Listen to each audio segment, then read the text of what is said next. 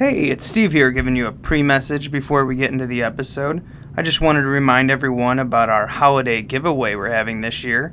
If you want to win a limited edition steel box of Shaun of the Dead, all you gotta do is go on to iTunes and give us a little review. Doesn't have to be anything long, nothing special, just, you know, say what comes to you. Nothing profane. I'm looking at you, Ryan. And we'll reveal the winner of this steelbox on our December 22nd episode. It's that easy. Enough of me talking. Let's get on with the show. Welcome, Nanolog Jones in the Temple of Film. I'm Steve, Uh, I'm Matt. and we are doing our VHS of The Adventures of Baron Munchausen. Yes, we are. We don't even we don't Oh. even have a skit for the beginning here because there's just so much to talk about This here. is nonsense to the max. yes, we have to talk about everything here. This is Matt's first time watching. I've seen it now too. So let's play the intro and come back with the details. Time to fire up the VCR. This one's my favorite.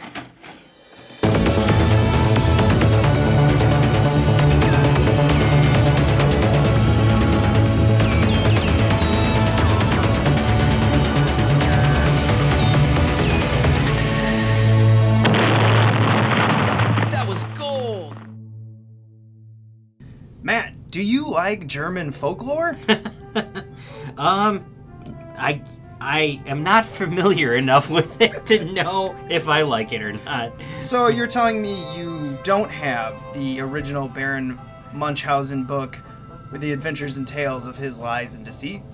Uh, I do not. No. Uh, my good. Well, good. my basis for going into this film was having heard the name Baron Munchausen maybe once or twice in my life in passing about I don't know what. First time I ever saw this was many, many years ago. And late night, this movie comes on. I probably come into it 30 minutes. And I just see explosions everywhere and this weird looking old man with a crazy wig. And then I notice wait, is that one of the guys from Monty Python? What the hell is this? Yeah, uh, this would be okay. uh, Before we get into like what I really think about this movie, Mhm. but I'll just say this would be the perfect movie to come in and out of. Like you know, th- come in thirty minutes, watch it while it's on HBO, go make yourself popcorn while it's still running, and then come back and just see more. That's this is the perfect movie for that. This is a movie that I would say you play at a party and you turn the audio down and you don't say anything. Just watch people's reactions when they walk past it with that, what the hell is going on Yes, here? So, exactly. Let's get into the details before we really let our opinions fly on this. This was released December 8th, 1988 in Germany and March 1989 in the United States. I did not know that. Uh, we originally picked this off of our original format of going back in time on the dates. Yeah. So this will be released on December 8th, or December 8th episode. Uh, whoops, messed up.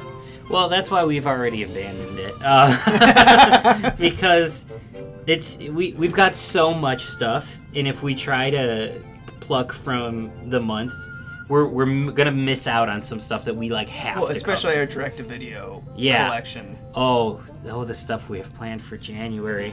Oh, I'm so excited. Yes. Directed by Terry Gilliam.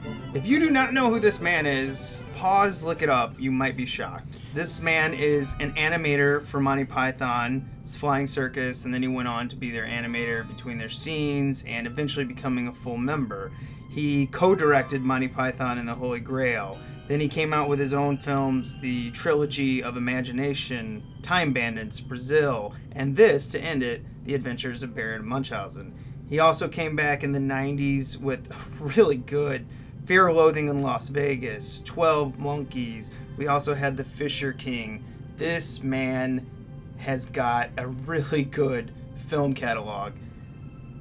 And he's just, ah, he's so unique.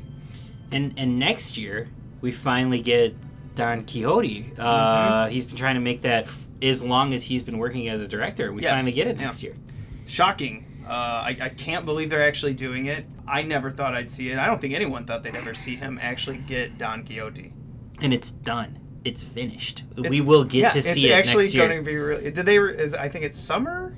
I don't know if they have a date date yet, but Yeah. it is coming out next year. To me, that feels like a fall movie. Yeah, it probably would do really well in the fall. Yeah. But so they'll release in the summer and it'll bomb. Yeah, Don't worry. Uh, he also wrote this, co-wrote it. Charles McKeown. I'm gonna let you pronounce that. How you? I think it's McKeown. I think you're McKeown? right. Yeah, I think you're right. Charles McKeown And he wrote Terry a lot of his stuff, right? With him. Uh, they he did, did a lot of stuff together. They did a few things. Brazil, I Yeah, know they were nominated for the Mhm. Oscar for. Yes, and really wish they would have won for that, for the sheer fact that it would have been a stamp on Terry Gilliam just winning the war between him and distributors. they came back and worked together, and also wrote. uh, the Imaginarium of Dr. Parnassus, which was the Heath Ledger's last movie, and they replaced him. Well, not replaced him, but finished his scenes with uh, four different actors, eh, which was, you know, just such a Terry Gilliam move to do. They did the best they could. He said he was quitting after that. They, he had to be talked back in, and he said that's why I always pick people that force me to finish my projects. It's yeah. this dude has the worst luck when it comes to making movies. Him and Carpenter.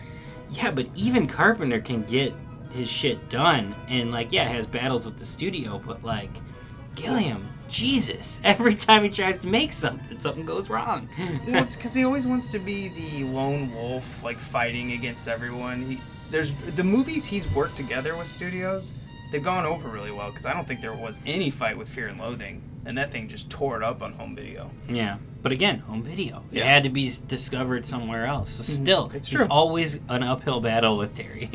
Uh, the writer also has something that I know you'll appreciate. He was an actor in the Young Indiana Jones Chronicles. oh, nice. He We played- might talk about that someday. We might. He also happened to have a role in this movie. He played Rupert, the man with the extraordinary eye and the rifle. hmm And he's great in it. We don't usually talk about the producers, but I'm going to bring it up in this one because it's going to be very important in the after thoughts. Okay. Thomas Schühly, he's German. His last movie ever produced was Alexander from 2004. Ooh. Oh, yeah. What a piece of shit that movie was. oh man, this guy in the behind the scenes, he is one piece of work. We'll get into that later. Don't normally mention the producers, gotta mention this guy. It'll come back. So remember it. Put it in the put it in the bank. It's coming back. Our stars of this film are John Neville as Baron Munchausen. He's an English theater actor who moved to Canada in the 70s to get away from Hollywood. He was very successful in running small theaters, and somehow, some way, Terry Gilliam and this crew talked him out of a secure job to come back to this. And this movie is the first one he came, he acted in for 18 years. Wow. And then he just launched a new second career. Because this man went all the way up to the 2000s until he died at age 86. Wow. Yeah. How do you. What? How did you stay into movies after this production? And he had a normal job. yeah. We have Eric Idle as uh, Berthold, his companion, his. I don't know. Fastest runner in the world. Yes. English comedian, actor, musician, writer, voice actor, most known for Monty Python. He is in a lot. You know what he's great in? Tell us. the Casper movie. He's so fucking funny in that movie. That's right. I That's forgot. all. 95, right? Yeah. Ooh. We'll we'll find out as we do more of these. Matt has a has a penchant for the uh, Casper film series. I know. You, you it's some. it's some It's something. weird thing that's in my brain, but I do like them. Well, we found out mine is with Jesus flicks. Oh yeah, we'll get to that soon. or Christian Christian crap. Yes. We've got Sarah Polley. Uh, she's she played Sally Salt, Canadian actress. This is when she was a child. She's an actress, writer, director, political activist. I know her from Dawn of the Dead and Splice and Mr. Nobody. Yeah, she was she was also in one of my favorite movies of all time, Go, from the nineties. Yes, yeah. It's amazing in that. So I was really it took me a while to realize it was her, but I was really excited that she was. I didn't was in know this. until I started looking this up. She's got those same big eyes, you Mhm. know. She's yeah, That's she's great. he actually hired her because of her eyes and her jacked up teeth. Oh, nice. He said he wanted real teeth in this movie because it was being it was from the past. Right. That makes sense. Yeah. We've also got Oliver Reed as Vulcan.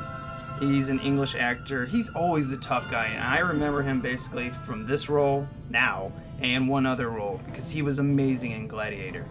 Oh yeah. He's the one who gives the speech of like you hear the Mm-hmm. the crowds roaring and you throw up your sword covered in blood and you win the crowd. He's supposed to be like really hard to work with, right? He's an alcoholic, I think. I think Yeah, he's, he's- super really, and it was it was kind of some people love Terry Gilliam loved him. He was really fun to watch in this because I'm so used to seeing his sort of strained. I'm trying to get through this uh, No. performance, and in this he was just wild, and it was fun to watch. You can tell he's having a blast playing that character Vulcan. yeah, We have Uma Thurman as her first acting job, but not premiere because it took so long for this to come out. Uh, she's our first American actress. Uh, she's known for Kill Bill, Pulp Fiction. I mean, she is the muse of Quentin Tarantino, according to him himself. yeah, she is. She she's always been gorgeous, but she is stunning in this movie. Whoa, hold your tongue here, buddy. She's 17. I'm not saying it in a creepy way. I'm not saying I want to do anything. I'm just saying I don't want you to go full Kevin Spacey. Yeah, right. No diddling kids. Don't diddle kids. It's fucked up. Well, I guess they were allowed to use her. Like, she's almost naked in this film and everything. Yeah. But that's completely fine in Italy. At this time period, you only had to be 16. Oh, okay. Well, that's Italians! yeah, whatever. Okay. Whatever floats your boat. We had Jonathan Pryce as Horatio Jackson, the mayor. He's barely in this. I just wanted to put him in there because he starred in Brazil. Yeah, he's uh, a Plus char- the- character actor that's Yeah. been in tons of stuff. Also, the pirate movies. I, probably all five. I don't know. Oh yeah, he does show up. Yeah, he's he's the father. Those movies just blend together to me. I just watched the first two again recently. I love the and- first one. And the first And one's so one, good, yeah. and the second one is such garbage. I love that garbage in the second one. I love the garbage in the third one, but I'm about to go Ooh. back and rewatch it, so we'll see how I feel. we'll come back on a mini episode of how I felt about the I third can't do that third one. one. Ugh, no. But okay. we just admitted we both love the trash of them. oh, I love the first one. First one's great. This was distributed by Colum- Columbia Pictures right before, or kind of during, when it was bought by Sony. oh nice. Yeah, because yeah, RCA is what's listed on this uh, tape here. And it's part of the production hell of this film. We'll get into in behind the scenes. We had a budget of approximately 46.63. Wow. I mean, for the time, that was high, but still, I thought it would actually be a lot more. It's a huge movie. It was supposed to only be 25. Uh, oh, okay. Whoops. it's a huge movie, so I'm actually still impressed they kept it under 50. this is the great thing. They only released it in the United States, basically. I mean, it was released in Germany, a few others, but kind of just like one night show type things. This only made $8 million. Oof. They just were contractually obligated to pop it in some theaters, probably, right? Pretty much. And so they just did it, whatever, brushed it off, write it off at the end of the year. Yeah, this was part of a new regime coming in and taking a shit in the old regime. Oh, truly, truly is. God. Well, maybe the movie kind of deserves a little bit of that, but we'll get into that right now when we break it down. let's, let's play the trailer for you, and we're coming back. From the director of Time Bandits and Brazil, a new movie full of noise.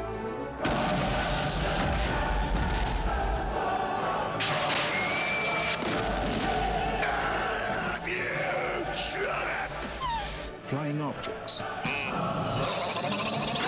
Trust me, madam.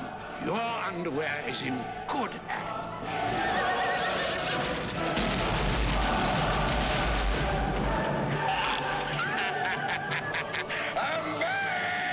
Seafood, Hello. Is there a doctor in the fish? celebrities, I'm Baron Munchausen. Hmm, that sounds nasty. Is it contagious? compassion, The Sultan is going to cut off my head. And? And? travel,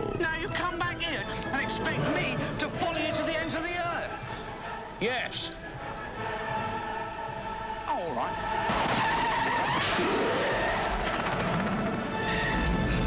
Ah!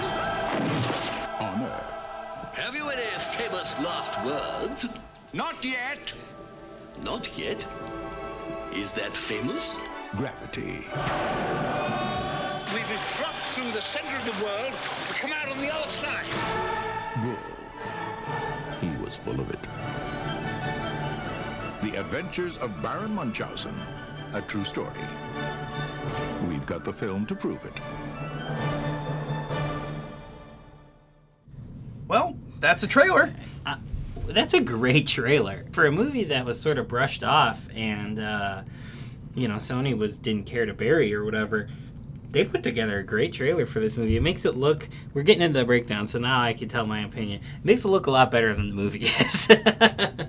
It kind of just it lets you know that it's nonsense. It prepares you better. yes, yes, Yes, I needed tra- it. I needed a preparation. I laughed more in the trailer than I did the movie. Yes, yes. The trailer is a lot of fun and it's really funny. The movie is, it's okay. It's not a bad movie, but it is still like an exhausting experience. Well, we're not quite in the breakdown. I forgot. We're, we're gonna go through the box art, posters, and trailers. Matt, tell us what's on this box art, slip art, whatever you want to call it. Yeah, I, I thought we were going into the breakdown. I got a little ahead of myself here. We got to talk about this box still. And let- let's let's break this down. I saw this cover before knowing anything about this movie, and I didn't like it. I didn't like the cover. It didn't pull me in. It didn't make me want to watch the movie. I saw the movie. Now you know my opinion of it, but I appreciate the cover a lot more now that I've seen the movie. Because whoever did the art for it actually watched the movie. Yeah, so now I get it. I don't think if I saw this cover in the wild without knowing anything about it, I don't think I'd pick the movie up. But now that I have seen the movie and I see the cover, totally makes sense. So here's what we're looking at. Well, we go to we go to video stores and rent these. We're pretending like we're kids. So that's Right. like so if you're new to the film this or if you're new to the podcast, that's what we do. Yeah. So we pretend like we were teenagers picking these out on the box art. If I was a teenager, I'm not renting this. Same. I'm passing this one up with this cover. So here's what we're looking at. We've got a red border around it. We've got the uh, RCA Columbia Pictures logo on top, and they they're announcing that they present this movie. For somebody who didn't care about this movie, they're really plastering their uh, names on it here. And then we get an image in the center of Baron Munchausen in black and white, no color except for the rose that he's got in his uh, between his teeth and he's taking his like hat off in like a swipe and in the swipe we see almost like a painted mural of the different adventures that we see throughout the movie so we have like the angel of death the girl hanging off the sail the moon them in the globe trap the venus image of beauty thing the underwear fucking hot air balloon thing We've- Pantaloons. We've got the sidekicks that are with him, uh, presented like in their their healthy young form. With uh, Eric Idle has the ball, Yeah, when you when you get married, you have them. Uh, ball and chain. Yeah, ball He's got chain. the ball and chains on his legs because he's the fastest man in the world, and he's got these muscly legs. We see a little bit of Oliver Reed, and these are all in color. So he's in black and white, and these are all in this like swipe mural color. I like it now that I've seen the movie, but yeah, I would have passed. Because his this up. tales and lies are fantastic. Right. So We get the title Adventures uh, Adventures of Baron Munchausen, and we get the credit block at the bottom. They they've got the RCA black side for the display side, mm-hmm. which is fun because if you get all the RCA titles, they're all the same, so they all look Yes. they all look nice together. Uh, and then on the other side, it's just the regular title treatment, and same on the top. And then on the back, we get the uh, three stills. We get Baron front and center amongst the Turks that look like they're all trying to kill him. We get this terrible screenshot of the back of some Turks' heads looking off to the sky. I don't know what the hell that is. Terrible screen. And then we get Venus, uh, Uma Thurman, and Oliver Reed looking like she's being cutesy and he's like yelling at her. Again, I don't know what that says about the movie, though. It, it's one scene in the film. I don't know. All right, give us the synopsis. Here's the synopsis from the back, which made me think that this was a more beloved movie than I guess it was. From director Terry Gilliam, Time Bandits in Brazil, comes this extraordinary fantasy filled masterpiece. Slow down. that bursts across the screen into the imaginations of anyone who has ever had, who was ever a child. With an all star cast including John Neville, Eric Idle, Oliver Reed, and Uma Thurman, this enchanting adventure highlights the amazing journeys of Baron von Munchausen. Should have called the movie Baron von Munchausen. It flows better. Who set sail in a hot air balloon in search of his old comrades in arms. With the help of Albrecht, the strongest man in the world, Berthold, the fastest man alive, Adolphus, who can see farther than a telescope, and Gustavus, who can blow harder than a hurricane and also hear better than anybody. The Baron is determined to save the European city against the Turkish Sultan's superior forces. In his travels, the Baron journeys to the moon, visits Venus and Vulcan in an erupting volcano, and lands in the belly of a giant sea monster. And that's just the beginning. No, that's that's about it. A fantasy to end all fantasies. The critically acclaimed is it Adventures of Baron Munchausen is more than a movie. It's movie magic of the highest order. Color, PG, approximately 126 minutes. Printed in the USA, and we get Columbia Pictures RCA's address on here. I noticed that. I don't. Right I to mean, them. That must that must be an RCA thing. I, don't think know. it is. I think Yeah. it's on all their tapes. So yeah, we get that, and uh, we pop the tape in. And before we get to the breakdown of the movie, I'll just say it: we pop the tape in. That fucking movie just starts right off. No. FBI warning. No, this has been formatted to fit your screen. No RCA Home Entertainment presents. It's just the movie. Yeah, that's disappointing. I was really disappointed in this because I have an original release. And Matt, do you know how I know it's an original release? It was still sealed. That, and this is the only VHS release. This is it. They have Yeah. nothing. This film's marketing was shit. They did it on purpose. Again, something we'll go into in the behind the scenes. It's crazy because this only has one poster, and then it has the artwork for the VHS. Yeah, uh, the poster, I think, conveys the Terry Gilliamness of it a little bit better because it's the hot air balloon of his head, so he's full of hot air. I get it, but like, Haha. and it shows his little companions at the bottom of the poster. I think the poster shows off more what the movie is better the cover does. Like I said, the cover makes more sense once you've seen the film, Mhm. but you know, assuming you're like us and we were just in the video store looking for something to rent, we would have passed this right up. Oh, I mean, now the description, I agree with you, makes this sound better than what I truly think it is. So good for them. But is, if I was a kid, there's no way I would have read this. I would have looked at this. Looks like an old man movie. Yeah, this looks yeah like an '80s version of like an Errol Flynn adventure movie, and I probably, as a kid, would have passed that up. Yeah, this looks like 50s or 60s type artwork Yeah, on the front of this. yeah, kind of a Doctor Dolittle kind of Yeah, looks like. not- Yeah, as a kid, Mm. I would have passed this up, and then also that's probably why I've never seen this because I probably passed it up a bunch as a kid. Yeah, no go on this uh, as a kid renting it. But we're adults now, and we're gonna watch it. Let's So let's break this shit down. pop it in.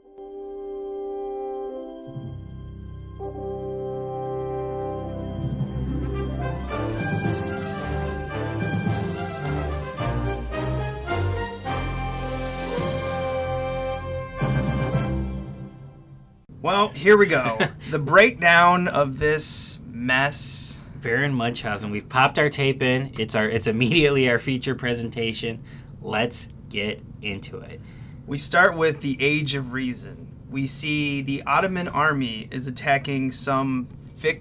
Uh, We have no idea what British town this is. Right. Uh, I don't. I don't think it actually is anything. I think it's all just Nonsense. believe. Yes. Like the rest of the film. Yes. A lot of explosions. Very violent for the start of this, and it kind of seems more like a pirate movie in a way. I see all these cannons and everything. Then we get to a play and I see who's someone playing Baron von Munchausen, and you see just all these actors. You get a shot of the mayor who's going to execute a soldier, which is played by Sting. Who's in it for a second? Yes, and the only reason he's in it is because he was Terry Gilliam's neighbor at the time and just showed up. He's like, "Yeah, I'd like to be in this. Like, we got to roll." Nice. And the mayor's going to execute him because he's heroic. Yeah, because he's done too much, and it's gonna be that he wants the town to be complacent and keep their heads down. If you're too much of an overachiever, you have to be executed, which I think is what where the very little of Terry Gilliam's trademark commentary comes in. I think. Yes, uh, I'll, I'll get into that. We'll get into that. But I believe this is one of the few Terry Gilliam films that I don't understand what they're trying to say. I think I think I have mined from it what he was trying to say, but I I, I could be 100 percent wrong. But we'll talk we'll, about we'll that see in a because minute. he actually told me in the documentary. Oh, okay. Uh, We'll see if I got out of it what he I meant for me to get I out of it. I didn't know. So we've got the play going on, and it's interrupted by the actual Baron von Munchausen, which appears just to be a crazy old man. that shows up at this war torn playhouse. I will say the scene in which they're doing the play and it's like that very like tactile like sets Mm-hmm. with like the the fish that eats him and the water and him floating in and out of the scenes. That was awesome. I was in on in the movie at that point. I was like, these sets are amazing that they built for this. the sets, the art direction, the costumes, the makeup. When you first get into the first five minutes of the film, you're like, wow, this looks great. Yeah. Content? Mm, I mean, the the four Oscars this movie was nominated for are those sets. Spoiler. That's all right. We can talk about it. The set, the sets, the makeup, the costumes. Yeah. It, it's just nuts. But he does bust in, and he immediately starts telling a story of how he survived the Grand Turk when he did a wager for his head that he could provide him with better tasting alcohol, some type of super famous wine. But I honestly didn't pay attention. There's so much going on that it was hard to pay attention to the actual dialogue. Yes, it was very hard to follow because it's a lot at once thrown at you very fast. So I was I hadn't zoned out yet. Uh, I'll tell you at the exact moment I started zoning out, but uh, I hadn't zoned out yet. But I was just like, okay, they're gonna throw a lot at me, and there's not there's I'm not gonna be able to necessarily keep up. So I'm just gonna ride this wave with mm-hmm. them. So that's kind of what I'm doing already at this point. I'm like, okay, it's a lot, but I'm gonna, just gonna flow with it. I didn't pick up a lot of this until I watched it the second time. I watched it on VHS for the first time, and I was lost. Second time when I watched it on Blu-ray to get the commentary, I picked up a lot more. And but the problem with that is, is you can't rely on your audience watching it multiple times when it's Right. only in the theater once and that's you get one time. Yeah, you get one shot to bring people in and make people fall in love with the movie, and uh, it's really hard to do when you have no idea what's going on. Cue the Eminem song. so he gets in there and he tells the tale. It's going crazy. You see all these. By the way, did you notice all the very large, fleshy women? yes, naked butts, a lot of naked butts. I have no idea what that was about. No, I, it's just everything in this fucking movie has to be like nonsense and crazy. So like, if we're gonna go to the Turk's house, it's gonna be this big ornate thing. There's just gonna be overweight naked women walking around. Like everything has to be ridiculous in this It, movie. it is. It's. I, I noticed uh, the executioner in this is blind. Right, the blind executioner. Why? It's one of the this is one of those movies and this so this is uh, something that happens later in the film but this is one of those movies where even when the characters like fall into water the water's upside down like everything has to be fucking weird in this movie and for a while i'm into it but after about 30 minutes i'm i'm worn out by it i'm exhausted by Well, how fucking yes. weird everything has to be Well, when he sends uh, Berthold, the fastest runner in the world, to go, all, I guess, all the way to England, London, whatever, to pick this up, he like runs through the floor, smashes through it. It's very cartoony. Tex Avery, even. Yeah. That's when my brain's like, what, what, what is this? I thought in my head when this happened, I was like, okay, is this like Terry Gilliam trying to make like a children's movie? Is this I- I like his know. kids' movie? But at the same time, it's Terry Gilliam, so it's weird. I don't know if that's what he was necessarily going for, or if he just had that sense of humor where he wanted to see Eric Idle do like a Tex Avery run. I don't know. I don't know either. Uh, it just because I, I mean, you go to Time Bandits, which I'm not a huge fan of Time Bandits, but I, I appreciate it. Uh, Brazil, I understood, even though it's crazy, I understood what he was trying to say. This one, honestly, 15, 20 minutes in, I, I'm like, what, what is going on? Yeah, yeah, no, I, I kind of had this this about all of Terry Gilliam's movies. It's like I'm into it for 30 minutes, and then it becomes too much, and I'm just like overstimulated, but hollowly overstimulated. Like I'm not getting anything. I'm not. I'm not a crazy fan of his work. I have seen mostly all of his movies, and I will continue to see them because I'm always intrigued. But like, he always sort of gets me for a while and then loses me. Yeah, I, I have a lot of mixed feelings about this film and a lot of his films. I go back from, wow, that's genius. That's a brilliant way to, to settle that in a script. And then I go, well, that's just nonsense. Yeah, it's yeah, it's too It's back and forth, back and forth, yeah, back and forth. and I mean even all the way up to Imaginarium of Parnassus, it was such a hollow movie for how many like visuals he was throwing at you, and like yeah, I, I'm not a big fan of Fear and Loathing, and I know a lot of people love that movie. I'm not big on Time Bandits. I get it. I appreciate some of it. I'm not a huge Brazil fan. I think his best movie is 12 Monkeys. honestly. Mm-hmm. I agree. Yeah. We talked about that. Yeah. So he barely gets saved. Bert, uh, Berthold. Am I saying this right? Is it Berthold? I think so. Yeah. Ber- Ber- or is it Berthold? Berthold? Oh, I don't know. I don't. I don't fucking care. So he arrives with it. the The Turk doesn't kill him. Uh, I, I love the time um, piece that he has with all the little. It's not even sand. It looks like beads. Yeah, uh, coffee sort. beans or, or Okay, cro- coffee grounds is what it looks like. So I love it. That visual is great. Like I said, he's got a few of these that are amazing. He says you can, you we get introduced also to his four companions, Berthold, which is the world's fastest runner. We have Adolphus. Uh, am I saying that right? I think so. Yeah, Adolphus, a rifleman with superhuman sight. We have Augustus, who possesses extraordinary hearing and super lungs. Gustavus. Gustavus. Yeah. And then we have Albrecht. Yeah. Albrecht, which has he's a giant, super strength. Yeah. that's basically it. He says you can take all the treasure that a strong man can carry. And of course, we cut to the scene, and this is when my brain first cut out. You, we see him, Augustus, or not Augustus, um, Albrecht, the, the the giant, grab all this treasure, put it on his back. I thought that was kind of funny. You flip the thing, then they start fighting, and this is when my brain starts because it's already, I believe, 13 minutes into this film, and I'm overloaded. Yeah. Basically, he takes all the treasure out of out of the thing. So it, he said, this, "All the treasure the strongest man can carry." Well, it's all of the treasure, and that's basically what sets off the war between this English town and the Turks, uh, which is sort of our only like plot of the movie. Uh, this sets off the war, and the story that we're getting, this like flashback we're getting, is because Baron is on the stage with the actor saying, "I'm gonna tell you how this war started." So this is how. Oh my gosh! I've now seen this three times. Well, two and a half or whatever, 3 Mhm. I. Okay, that's. I just thought they were in a fight, and he was telling a tale of how he met the Turk from the Ottoman army. No, no, yeah, he was saying this is how the war started. I'm the reason the war Oh. started.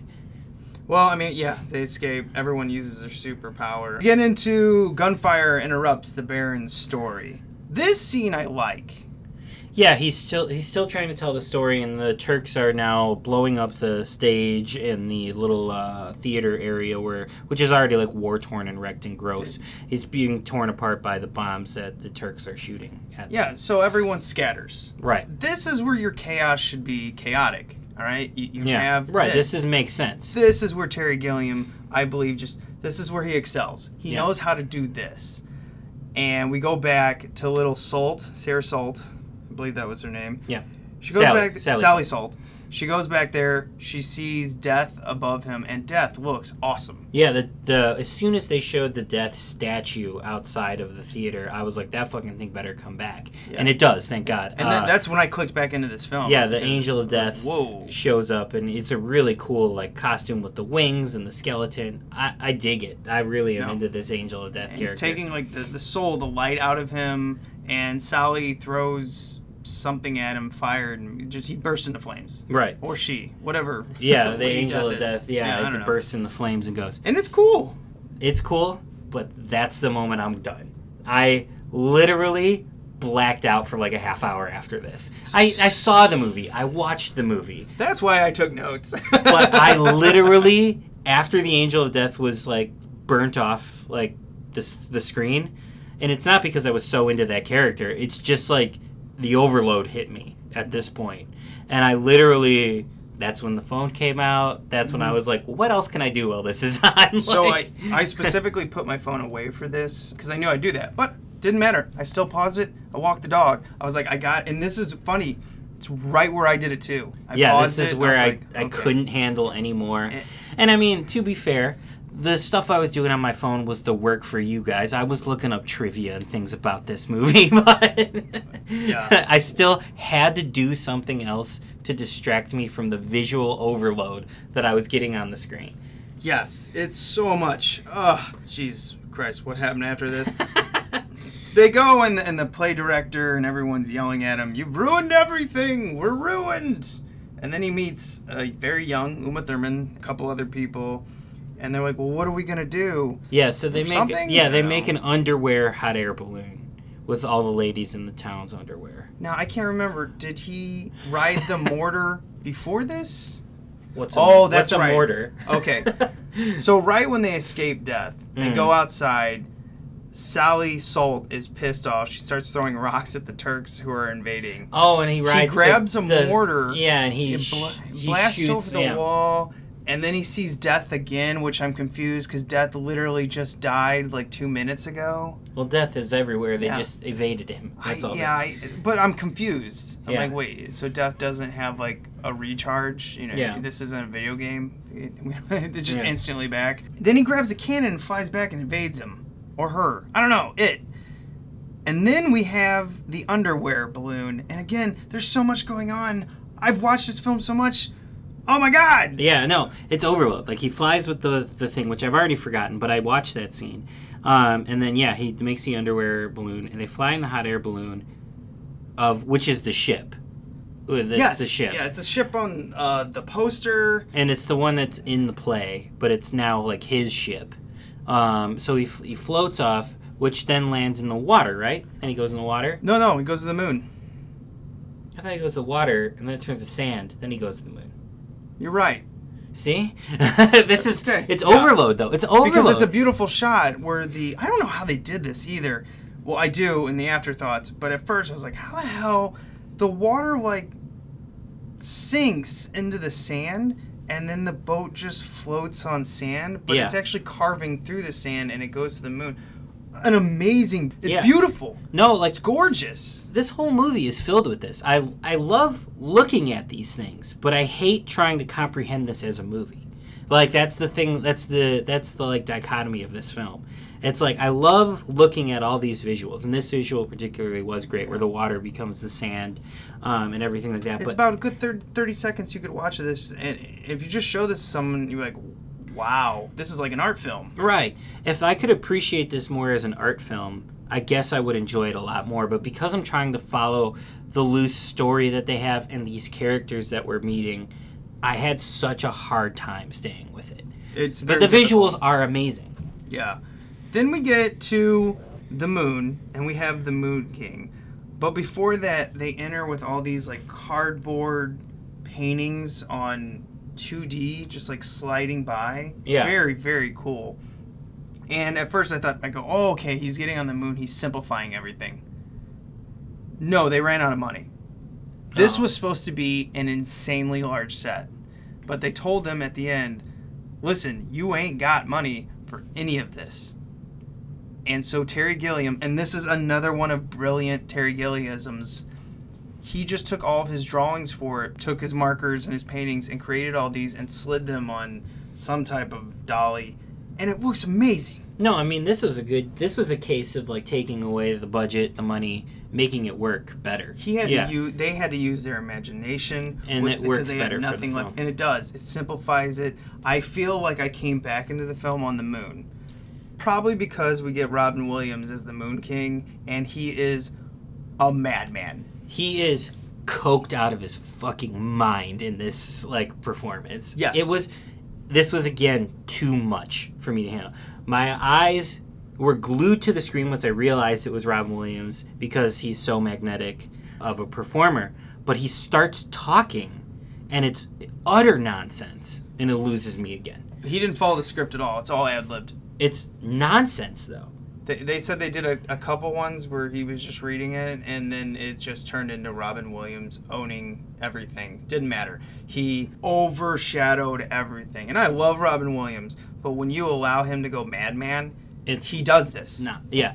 I mean, I think this character is a good microcosm for the whole movie because it's utter nonsense. He's magnetic. You want to watch his performance, but it's such nonsense that like your brain just checks the fuck It- out. You can't take your eyes off the screen, but it ain't good. Yeah, you don't. Your brain doesn't want to follow it because it's just gobbledygook. You're It like is. your brain is like, what's happening? And it's like, I can't. I I can't. So he he, he runs into Berthold, which is in a cage, because the Moon King put him in the cage for some reason. They escape the cage. They meet the Moon King, who's detached from his body. His body's running around like a madman. Uh, Robin Williams' head on green screen, obvious green screen, by the way. And obvi- I get it; they had no money. He was good, but he was obviously green screened You're right. and then he's tickling his wife's feet. It turns out that the Baron knows his wife and had a romantic history. The Moon King gets mad and then rides a three headed bird and they run away and the bird tears apart and a piece of asparagus flies at him and I boom! Yeah. No, like My head just exploded. like all that you said, the only thing I think you might have missed is I he the Moon King puts him in the cage with Eric Idle because he's hooked up with his wife. Okay. before. And. Robin Williams' character is uh, the body is all you know. It's like the symbol is the body is just like horny all the time. He just wants to fuck the queen, and it's just like dry humping her as like Robin Williams' head is floating around. Um, so the body is Harvey Weinstein? Yes, uh, basically. Okay. And Robin Williams' head is floating around while the body is like fucking around with the queen. The queen's head detaches at one point, and she's like moaning as she's helping them escape in her hair. She helps them escape in her hair. Oh from my the god, I forgot that. and she's like moaning because we're we're to think that like the bodies are having sex, even though the heads have detached or whatever. Um, yeah, this is this is this is what's happening in the film. So that yeah, the head helps them escape from the cage that the Moon King has put him in because he was trying to fuck around with the queen and was je- he was jealous about it. And then yeah, everything you said with the dragons and the asparagus and the bullshit. And then that Why scene's is there over. asparagus? What? What? I don't I don't even I don't know. But that's I- it though. That's it. That's well, where it like, ends. He crashes, and then the moon turns into like a quarter moon. They use rope to escape, and they fall into an inner. Which, by the way, the, the special effects, the animation, the 3D, all that in the background of this, it's awesome. Yeah, no, the the effects are great. But it's hard to appreciate because I'm, I'm my head is cracking. Yeah. possibly already exploded. Yeah, and there's like the the light whales that are floating in the sky. Oh, man, I forgot under the moon yeah. and stuff. So what happened? Okay, here I'm trying to remember what happens next. So they get off the moon sliver. What happens next now? They- Where do we go next? Fall to the Earth, but they actually go to kind of like Middle Earth, like the under Earth. Okay. And I assume he doesn't even say this in the commentary, by the way. I as, he just says, "Oh, they're under Earth." Okay, so are they in hell? So li- like a hell slash Ish. core of the earth type. Yeah. Okay. uh, and This is Oliver Reed now, right? this is Oliver Reed, Okay. which just owns this entire. By He's the way, amazing in this. this I can't take my eyes off for a different reason. This is when my brain hooks back in, and I remember every scene from this. He comes in, they kind of do the little joke of like, "We're giants down here," and then he pulls up John Neville, and he's taller than him, and Yeah. he kind of gets that like, he backs off a little bit. Yeah, yeah, He realizes like, oh, shit. Yeah. so it's this tough guy. We've got all these people working, and this scene was supposed to be even bigger. This is, in a way, supposed to be people working off debts, yeah. And but they they, all never set it up. yeah, and they all have like Cyclops eyes because they're working off the debts. Yeah. I, I don't know. and what they're working on, which it which is I think part of the commentary here, they're working on a nuclear bomb. Yeah, so in the commentary, he goes into this, but this is what Terry Gilliam needed more of in this film. He needed to say something. He says something for a split second in this and then drops it. You yeah, the, the the little girl character Sally asks, "Oh, well, why would you do that?" And and like Oliver Reed's like, it, "It'll kill the." and we're the- talking about the atomic bomb. The, yeah, the atomic bomb will kill the men, the women, the children, the dogs, the sheep, the animals, the you know everything. And then Sally, being the innocent child, is like, "Why would you do that?" And then Baron just like, "Where's the fun in that?" And then like then they drop it. Then they, Yes. but like there's there's your There- little there's your sliver commentary. of commentary. That's what you need more of. The whole point is like he says you can sit back from your comfortable chair and press a button and destroy your enemy. right. Put more of that into the film. yeah, I mean, I got I got all that from that scene though. So I mean, that was an effective scene, but it needed the movie needed more of that to get the point across. But I got all that from yeah, the scene. So it but was then it's just like boom, done. But then it's back to nonsense. We meet Venus, Which is gorgeous. Yeah, Uma Thurman. I don't care if she's 17. She's gorgeous. Well, she she's gorgeous in a we are old dudes appreciating beauty, not well, first of being all, creepy and I- gross about she it. looks like she's 24, 25 -ish. Oh yeah, yeah. She's definitely mature beyond her years, and she's so good. And this is her first film. Yeah, no, she she's obviously going to be a star. Yeah. and that you, again gorgeous in that you can't take her your eyes off of her she's going to be a star Mm-hmm. She owns sure. she owns the camera. She owns the time on the camera. I mean everything. By the way, it shows her nipples in this. Those are fake. It's makeup. Interesting. Uh, Gilliam, the writer, all of them, they didn't want to do that to her. Interesting. Uh, they wanted her to be nude and covered up for you know to depict the the painting, and she was.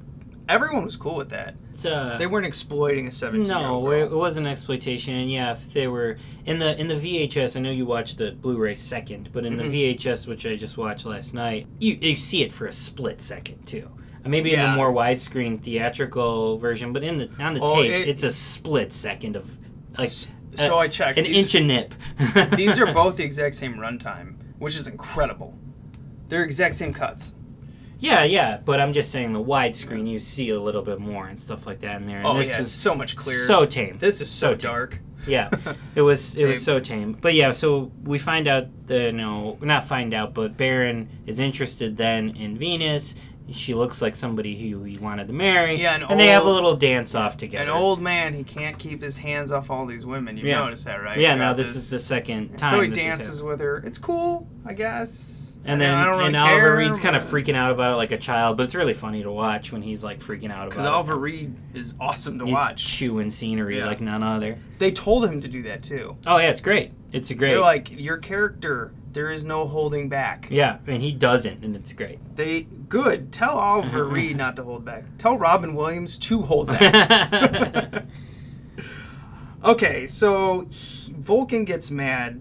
Sally Sally wants to leave, so she tells Vulcan, "Uh oh, he's hitting on your wife," and then he just throws him into a magic portal, yeah, which is, including her. By the way, I, I thought maybe she'd jump in and they'd Nope, avoid. he nope, throws her. Nope.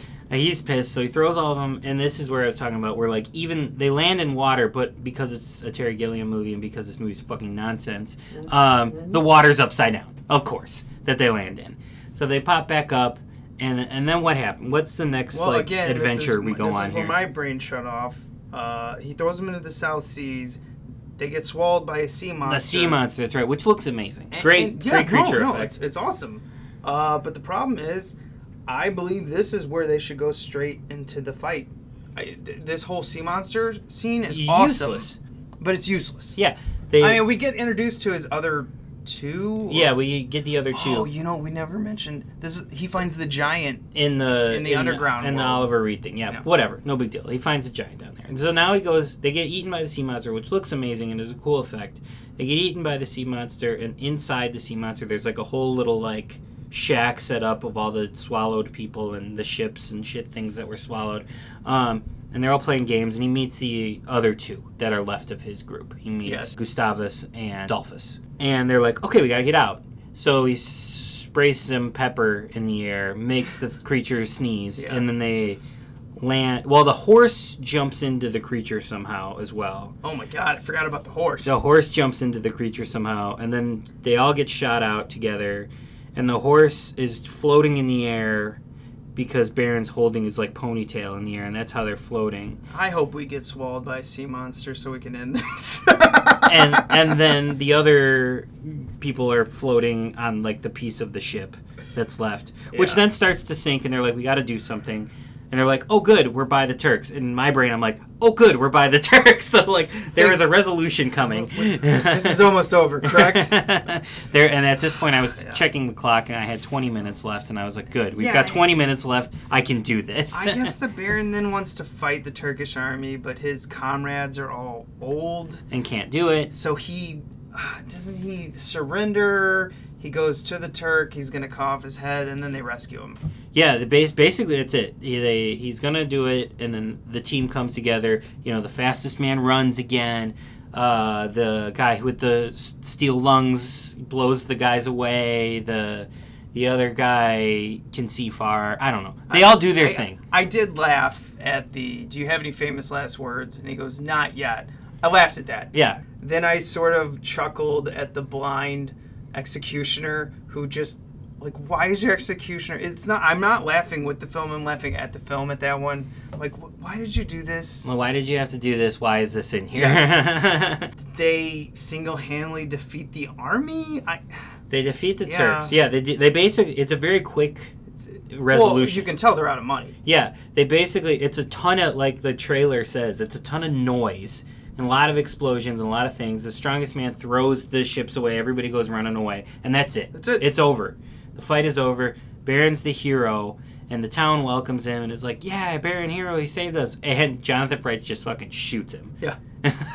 Death finally gets him. yeah, Death takes his life force ball, soul of fire, and Death goes away.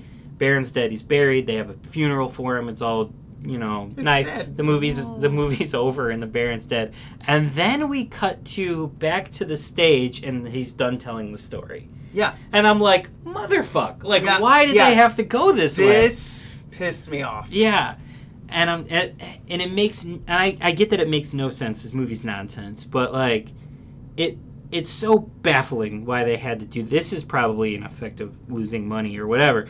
But like, no, this is part of the original script. well, that's fucking garbage then. Yeah. Because yeah, it's such a cop out. The story's over, and then the commentary comes back again, where you know the Baron takes them to the walls where apparently the Turks are ready to burst in and kill all the townspeople, and they tear down the walls, and no one's there. And literally, the enemy is the fear that's being put on them by the mayor, which is more of the commentary again.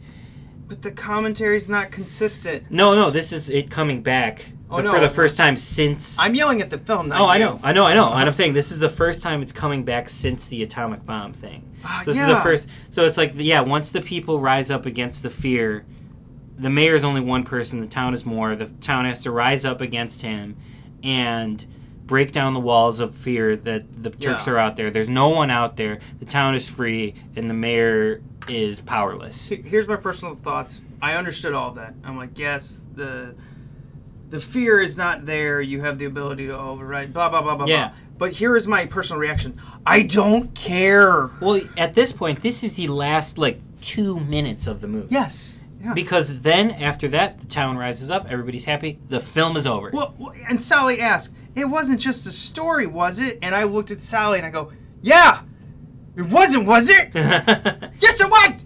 yeah, and he's, I guess the thing that ties it to the, the story being real is he has the rose still from when he was with Uma Thurman Venus.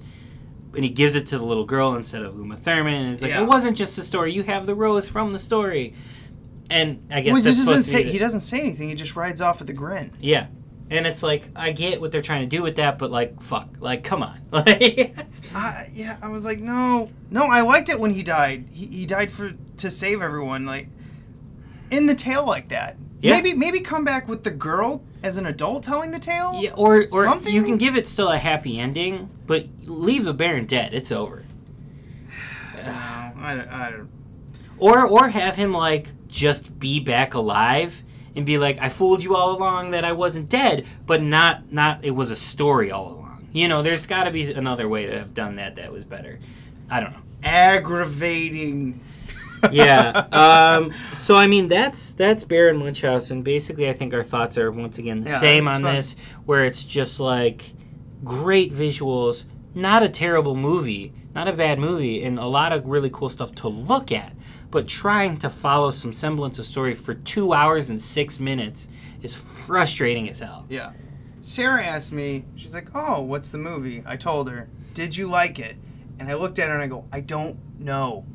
I, don't not like it, but I don't like it either. Yeah, I don't want to watch it. Yeah, it's too exhausting of an experience. Like you said, it's a movie you put on at a party and let people marvel at the visuals, but if you try to follow it, it's unbearable. Like I said earlier, too, if you catch it on TV and you catch some of the cool visuals, that's the way to see it. Mm-hmm. When you try to watch it as a film, too much work. All right, here's one of Robin Williams' scenes. I'll just let you listen to it. We're gonna come back here with the behind the scenes, which is just as bonkers as the movie. oh, It's so embarrassing. Please don't look. Maybe you'll go away. Oh, it is hard to believe my body and I were ever attached. We are so totally incompatible. I mean, he is still dangling from the food chain, and I am in the stars. Oh, it is so unmetaphysical. No, no, go away. No, I despise you. Let me go. No, no, no.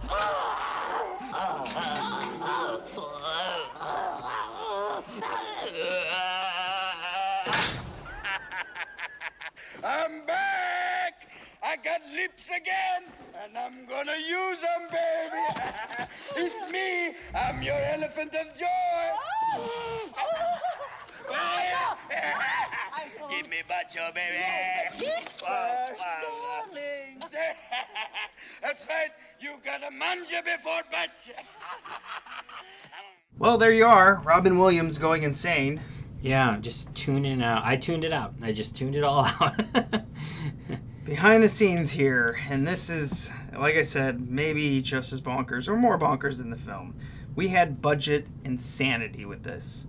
They asked for 35 when they went to Columbia. Columbia fought back and they're like, we want to make this film. David Puttnam, the president during the time, he's like, but we can only give you 25.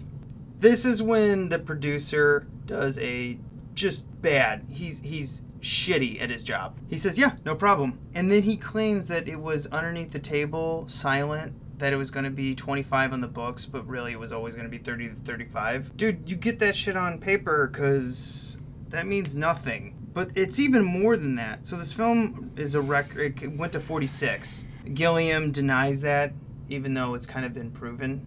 Mm. Whatever. Well, and I'm sure did they go over in time and stuff They like that They went too? over so fast. I mean, that's that's a Terry Gilliam fixture, going over budget and over time though. But this one was just like the epic Terry Gilliam one. A lot of the other ones he goes over time and over budget, but it's not that much. Mm. It's enough to irritate people, but you get a better product. Yeah. This one you can see all the money on on the actual film, Oh yeah. but the film's not good in my opinion. right, right. The the content isn't there, but all the money is on screen for sure. But the producer was so bad at his job. So much went wrong. And then he tries to claim, like, oh, they just wanted to use me as the bad guy because I'm German and they hate the Nazis. this is in the documentary, Oh The my God. Misadventures of It. And I'm like, no, dude, you did a bad job. Yeah, like you had one job to produce this movie and you fucking didn't And do it. And it was shit that went wrong that how do you not know this? They were paying people to build sets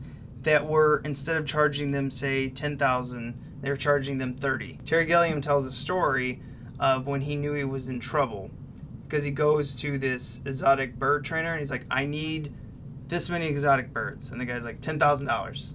Terry Gilliam goes, I ain't got that. I got a thousand. Bring what you can. And then he's like, he brought all of them. So you can see what type of production Yeah. problems they had. Yeah. We get to the real problem of everything is the regime change. Sony came in and bought them, fired David Puttnam, which they had all oral agreements with, and then we get into the new guy, David Steele, coming in. Really, that's his name. David Steele.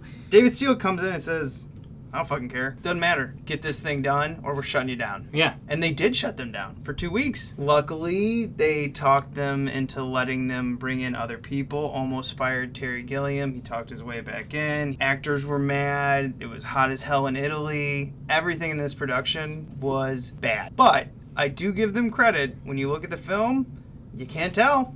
Yeah, I mean, the movie doesn't feel like a movie that's losing budget, I guess, until the ending when it sort of falls apart. But, like, the, the rest of the movie, I mean, all the money's on screen and it looks good. Yeah, but I mean, they like went $20 million over budget. I mean, this, the over budget, almost getting shut down, getting shut down. Again, par for the course for Terry. Here's more of the production hell. Not only were the Italians crooks, but they couldn't talk to them. They only had one person who spoke English and Italian, and that was the set designer. You would say something to the Italians, the Italians would respond back to you in English, but their English meant something else. And another thing with the Italians is the Italians aren't so much as the director is God. They're more about he's the manager. And I Right, it's more the of a work thing, yeah. cinematographer is like the god. Their main cinematographer in this was giving orders that they shouldn't follow because Terry Gilliam should be the one giving the orders. It was just nonsense. And they called it chaotic management. Like they'd be doing all this stuff, nothing would look ready, and then they'd record and it looked good. And that they're like, that's how the Italians did it. And Terry Gilliam talked about it. He's just like, that's, I won't ever do it like that. I want to go to Britain. I want to go to the US. We're structured. We have schedules. We have set times and shoot times, and all all this stuff has to be dressed and rehearsed. The Italians were just like, wham! Figure it out. Yeah, I mean the fact that they were able to put together a movie out of this, even though the movie's nonsense, is still amazing because Yeah. they could have just not finished things. You know, this is a completed movie. This is Yeah. top to bottom probably what they wanted in the movie. So it's amazing they got to put it all together, but it's just it's nonsense. Here's even more. They were training horses in Rome, but they couldn't bring them over to Spain where they shot the actual Turk uh, when he first meets him and tells the story because Spain was having a horse fever. Oh my god. So they couldn't bring him over there. They wasted all their money on that. They cut the scenes with the horses, and they went back to Britain at the end and shot with the horse. It was nuts. And on top of all of this, in the first 10 days, they only had 17 minutes in the can. Whew. They said within two weeks, this movie was over budget Oh yeah. because the sets that were being built were enormous. And here's one of the stories. They told the Italians, hey, we need cannons. So they built cannons, literally. Usually you'd build them on, a, I don't know, foam or yeah, whatever. just like and foam and maybe have like, and like, like a burst out of them Yeah. up here. No, four They of them actually shot cannonballs. Jesus. And then they charged them to move them because they were too heavy. So they had to move them from the where they were built to the set, and that cost more money. And then they told them like, "Don't worry, we won't charge you. I got a guy with a with a truck." And then they charged them. They get a ten thousand dollar check. You know, it was just insanity. This is why this producer, your job is to make sure this doesn't happen. And this entire movie is just about you not doing your job. like I get Terry Gilliam's crazy. And he doesn't understand money, but he's open about it. Yeah. This is why he gets people. Producers that know what they're Yes. doing. Yeah. This guy, awful. and the only other movie I know about is Alexander from 2004, and that movie's awful. yeah. Not a good track record. I'm getting a little excited here because it's nuts. Okay, so you haven't seen the documentary of the misadventures. no, I But- just watched the tape. You do know Eric Idle. Yes. He called this, and I quote, a horrible experience. Hollywood is full of liars, and they're all terrible people. That's his quote. Like, and he's talking about how just like everything is full of shit in Hollywood. Here's another quote from him I'd always been very smart about Terry Gilliam films. You don't ever be in them. Go see them. Go see them by all means. But to be in them, fucking madness. yeah. and this shoot was supposed to be two to three months. It was supposed to be 60 to 90 day shoot, which turned into six months. Woo. I can't imagine. You know, that's that's all the work you do. Like as an actor, you want to bounce from project to project. Like if you're only working on one thing for six months, that's your half your year is on one film. Within two weeks, they were already doing all night shoots because it was so hot God. in Italy. You got to remember, you got a nine year old girl. Yeah, who you got to shoot with animals, with the horse and th- and a kid. Already, you're having too much trouble. We have more tales of craziness. Sarah Polley, this is her quote It was a traumatic experience. It left me with a few scars. It was so dangerous. There was explosions going on, and I'm just a nine year old. It was physically grueling and unsafe. Ooh. Yes. We got the production designer inside of this documentary. Terry is more of a film author than a director. He's very elastic, and that's one of the qualities in a director that I admire the most. But he also went on to say, the problem was is he just would take all the ideas and try them. right. Uh, one of You could tell that yeah, when you watch the movie. it's too much. Yeah. And this director, production designer, he, he's like, we had a script. But then I would read the script and prepare the scene, and then he would come in. He's like, yeah, we need a pool in the middle. We're gonna have the Turk in the pool. He's like, "Eh, he's that we don't have a pool. Make it. Oh my god. Yeah. Now you start to see why the money just gets burnt up. Yeah, you can't do that. No, that's not how this works. Well, it does for him, apparently. I can't even imagine, and I told you this, if I was a studio, I would never produce a Terry Gilliam movie. No, no. If I was a producer, absolutely not. And I mean, it's like I, uh, like Eric Idle says, you see them, you want to see those movies, you want to see the visuals, but getting one made, no, no, no, no. I wouldn't touch that. Uh-uh. no, Mm-mm. I don't know if I'd even want to work. He reminds me of Kubrick. Kubrick. You want to watch them, but you don't want to be a part of them because it's going to be grueling. What ends up on screen may be awesome, Yeah. but it's going to kill you doing it. Well, even on the even on the like the trash end and the bad movie end of things, like Michael Bay, visual marvels, Mm-hmm. but you don't want to work with the guy. The dude's fucking insane. So yeah, it's it's Well, I can watch some Gilliam movies. It's I can watch some Michael Bay. Oh my God, you're right. I can't. I got to get Michael Bay out of my mind. then we go into Robin Williams. This gets incredibly interesting. He basically did this for nothing and for a favor. He heard that they were having problems. Gilliam might get fired. He was interested in the Moon King scene. He came over and did it. Most likely, I'm assuming he did it for drugs, because what he put on camera, he must have been coked out of his mind oh, absolutely. his people refute fought. They did not want his name on this because they were afraid he was going to be pimped out Yeah, and, and he absolutely would have. He probably Oh, would have been second billed on this movie. or first. Yeah, and Well, no, his- probably John Neville would have got first. And then his face would be all over every poster, every yeah, Mhm. yeah, absolutely would have gotten pimped out So for sure. He decided to credit himself as Ray D. Tutto, which is a translation from Italian to English of King of Everything. There you go. I don't know that. Okay. Interesting enough, Sean Connery was supposed to play that role, but the role was cut down so much and changed that when Sean Connery read it, he's like, "I this isn't me." Yeah, and it wouldn't have been. I don't think even if it was a serious, like a more serious performance and not as silly as Robin Williams did, it, it still wouldn't be a Sean Connery role. Imagine this: Marlon Brando was interviewed to be Vulcan, and Terry Gilliam wanted him to be Vulcan at first until he met him. Yeah, he's supposed to be a, the real doozy to work with. After reading most of the memoirs here on Terry Gilliam's book, which we'll get into a little bit after this, I really want to read something on Marlon Brando. I don't know if it's out there. I'm sure it is. Wow, I've Yeah. never heard anything good about this guy no, well, other than the fact that he's an amazing actor. when he wants to be. Well, yeah, I mentioned this earlier. I don't know if in this or whatever. He came back to Columbia right after this and did The Fisher King. I can't believe they invited him back. yeah, I mean, I know it was a different regime, but still, but still. they they know his track record. But Yeah. Fisher King, which I have not seen, is considered to be his masterpiece. So I guess it yeah. out. I, I really want to see it, and I don't know why I haven't. Haven't seen Tideland, Fisher King, and Jabberwocky of his movies. Oh, Jabberwocky's his first one, right?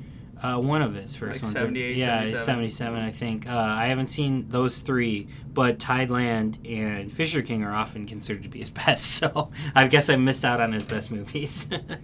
I just think I, I paid attention to his like just pure imagination ones. right. Yeah. So I want the Yeah. visual ones, even though the stories sometimes Mhm. leave me, me hollow. Yeah. The movie was released in the U.S. with only 117 copies. Gilliam's quote: "It's bullshit. Even art films get around 400." Yeah, it's true. Yeah. Like Right now, uh, in theaters, even uh, three billboards is in 400. Well, what about uh, Lady Bird? I'm Yeah, sure that's yeah. that's probably even more now. Yeah, like that's insane. That only a hundred. Yeah, that's like nothing. Nobody could get to see that. No, that's why they made so. Few. I mean, even 117, they somehow made eight million. Yeah, it I was a tank job.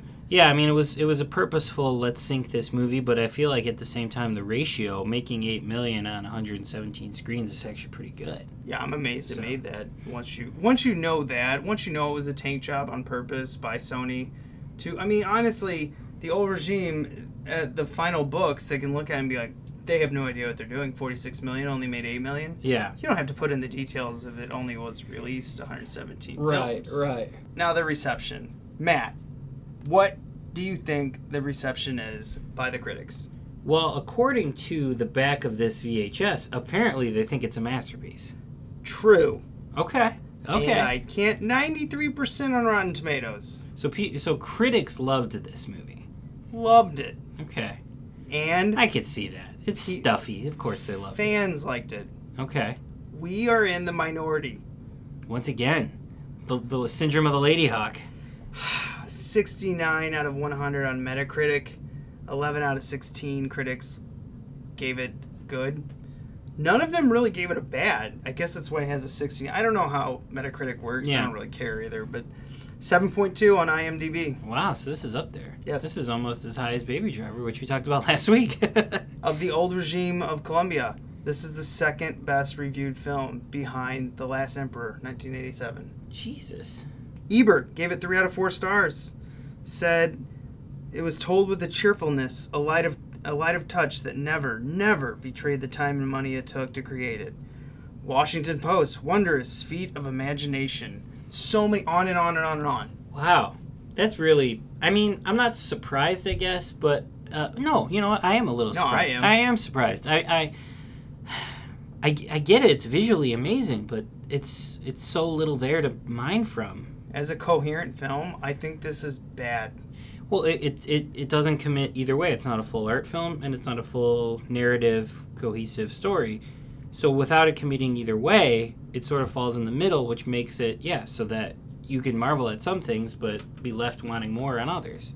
Anyway, let's get into the awards. So yeah, one of the things I looked up was the awards that this was nominated for, uh, particularly the Oscars. That's one of the first things I started doing when I was drifting. So it was 1990 Oscars because the movie came out in '89, and it was nominated for four, which I think at at least three of them were justified, and that was Best Art Direction, Best Costume Design, and Visual Effects. It was also nominated for Best Makeup. Yeah, I don't know about that, but the other three absolutely definitely deserved to be nominated. Art direction, though, it ended up losing to Batman, which I agree with. Batman was superior that year, I think. Definitely put you in a world. Can't argue. Costume design lost to Henry V. I never seen that. I don't neither. know if it has better costumes, whatever. And the best visual effects, it obviously lost to The Abyss, which was a fucking trendsetter for the days of visual effects. So Yeah, that's. It's- hey, you're nominated. That's a that's a win. Yeah, so You're they're not beating the Abyss. But you're not beating the abyss. Best makeup, it lost to Driving Miss Daisy. I don't know what makeup there was in Uh, that. British Film Academy Awards. Uh, it won three costume design, makeup, and production design, which we just talked about. Did it win? Won Oh, three, and then it was nominated for Best Special Effects, which lost to Back to the Future Two, which had some decent effects, but not the Abyss. Come on.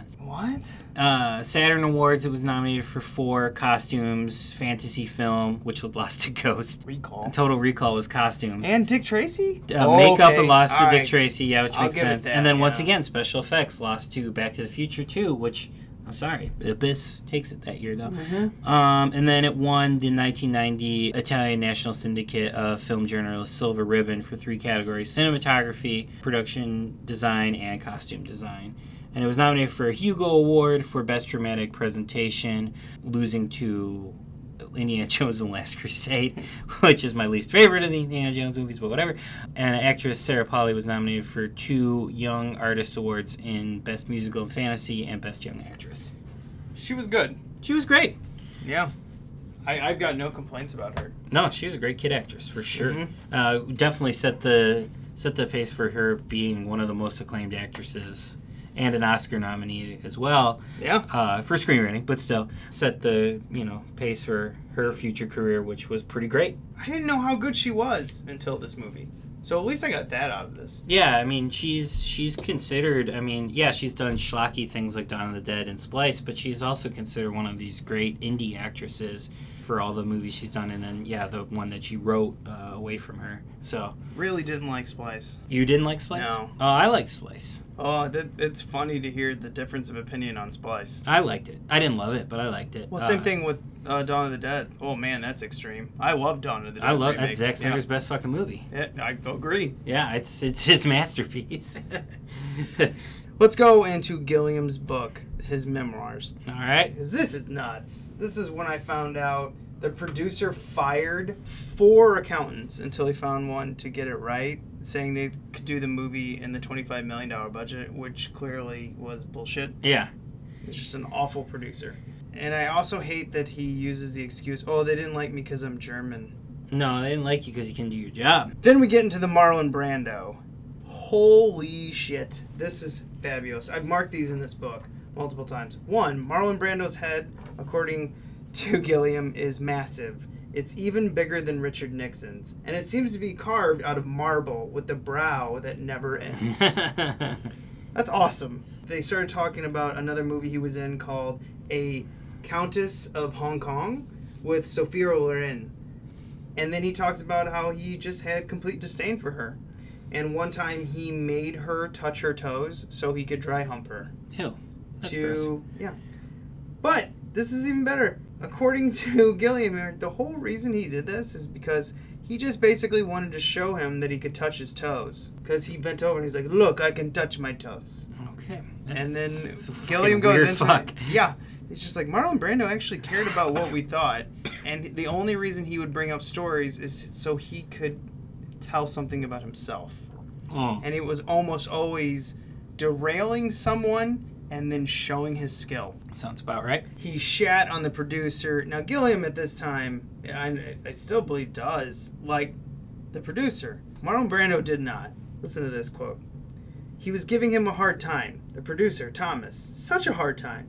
He's a huge fan of you, but you're shitting all over him. Why would you do this when you don't need to? And so they invited him to a party, and he continued to just. They knew they weren't going to get Marlon Brando, and at this point, they didn't want him. Right. Yeah. So I invited him to a party. He comes over to Katner's party, and when Brando saw me from across the room, his curious gaze was fixed on me in what's this guy's game sort of way. I never got to find out how far my proactive strategy would have taken us because I said to Thomas that the only way to get him was to call his bluff with the whole getting Askew to come out and pick up his Academy Award thing and tell him we'd pay him $2 million. But only if he donated his entire check to the American Indians. He never got a call back. it's awesome. Yeah, I love it. funny. And it goes on more about just how Brando was fat Yeah. and he's coming up the stairs. He avoided like the welcome party and he came in through the back and he just sees this man in a huge white suit moo thing Oh, coming up the stairs huffing and puffing. We should uh we should do Island of Dr. Moreau at some point so we could talk more. Do you have that VHS? Um, yeah, I do. Oh, you're We should do that because we got there's so much to talk about with the Lost Soul documentary and then the things that have been written about that and just Marlon Brando, just in general. Oh, Okay, all right. let's shall- take a pause. We'll come back with what's in the museum and our afterthoughts.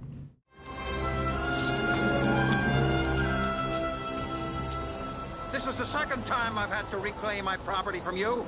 That belongs in a museum. So do you. Here we go. Analog Jones, we always stick something in the museum, whether it's bad, whether it's good. Are we going to learn from it or marvel from it? Matt? I, I you know there's a lot to learn from this movie, but I'm not gonna put a lump of coal in the museum. I'm gonna put something in it that I actually really liked about this movie. Uh, I, I like I said, I liked them so many of the visuals in it, but my favorite was early on in the film, and that was the uh, stage production of the Baron story. So we get to see these tactile waves and the monsters swallowing them up and things like that. That whole stage set is going in the museum because that was an incredible marvel to look at. I bet that was all completely fully working too. Oh, it had to be like the way the way it moved, the way it was. It was so that that was it was functional. It had to be. So yeah, I'm I'm putting that. That was pretty amazing in the museum. I do think there is, you know, the sake of the museum is to have things you know we can learn from or the gold that we find and stuff. But I do think there's a lot more we could learn from here. But I got a favorite thing, so I got to do it. I have a small lump of coal to put in the museum. Okay. This film left a bad taste in my mouth. Not so much from Gilliam's fiasco, mostly from the producer and the actual distributor and everything. This was a movie about a liar who tells tall tales because he can't live in his own reality. Made by people who lie Yeah. to get a movie made. Right. It's liars making a tale about a liar. Yeah. It's insane. And everyone knows this about Hollywood, especially in the big production companies, but we keep on eating it up because we want to be entertained. right. Yeah. No, that's a good one to put in the museum. So it's it's liars making a tale about a liar. I like it. Good. It's it's deep, but honestly, it's not that deep. All right, there's our museum for the uh, week. I think my my afterthought with this is um, I'm gonna I'm gonna try to mine my political commentary out of this that I think he was trying to put. Let's do it. Go. This is what I think, and you could you listen to some of the commentary. You could disprove it if I if you think it is. Obviously, we talked about the stuff at the end and the uh, warhead, but what I think he's mostly talking about is war in general because of the way the movie's set up and the horrors of war and how you know we turn to entertainment in times of war because that whole theater is filled when they're telling the story of Munchausen as they're literally getting bombed. But also I think he's talking about what a joke war is because literally they're saying the beginning of this war is because of a bet that Baron had with the the Sultan about which alcohol was better. And when he, you know Baron wins the bet and takes the gold, that's what spurs on this entire war. And you know it's it's based on gold, so I mean there's there's the money aspect, you know, which always ties into war. But the war is just started with such a joke by two powerful people and I think that's sort of the commentary he's trying to lay in there. And then yeah, we come back to war again with the with the warhead, the the atomic bomb, and then yeah, in the end, it's fear that keeps us down. You know, a, a fear of war and everything like that. His trilogy of imagination came down to this. The Time Bandits was how our imagination can capture us and propel us Yeah. as a kid, from the kid's Mhm. point of perspective. The, Brazil was about how we're men and we don't accept our reality around us. Instead, we create this one where we think we're actually getting ahead when we're not. Mm. And this one was all about an old man's illusion, delusions of grandeur, what he's done. He's telling people a tale of what he wanted to be, but not who he is. Yeah. I honestly think what you just said might have been better than what Terry Gilliam explained. and I think I do think that's what he's putting in there because obviously all of his movies have some sort of commentary, whether it is political, like a war situation, or personal, like Brazil and uh, Time Bandit seem to be more about. But uh, there's always something there, and that you told me to see if I could find something, and I, I that's what I found when I watched it. Uh, Matt, what are we doing next? Is it uh, Star Wars, right? Yeah, so excitingly enough, so this is airing on uh, December Eighth. 8th, my birthday. Wish me a happy birthday. Happy birthday!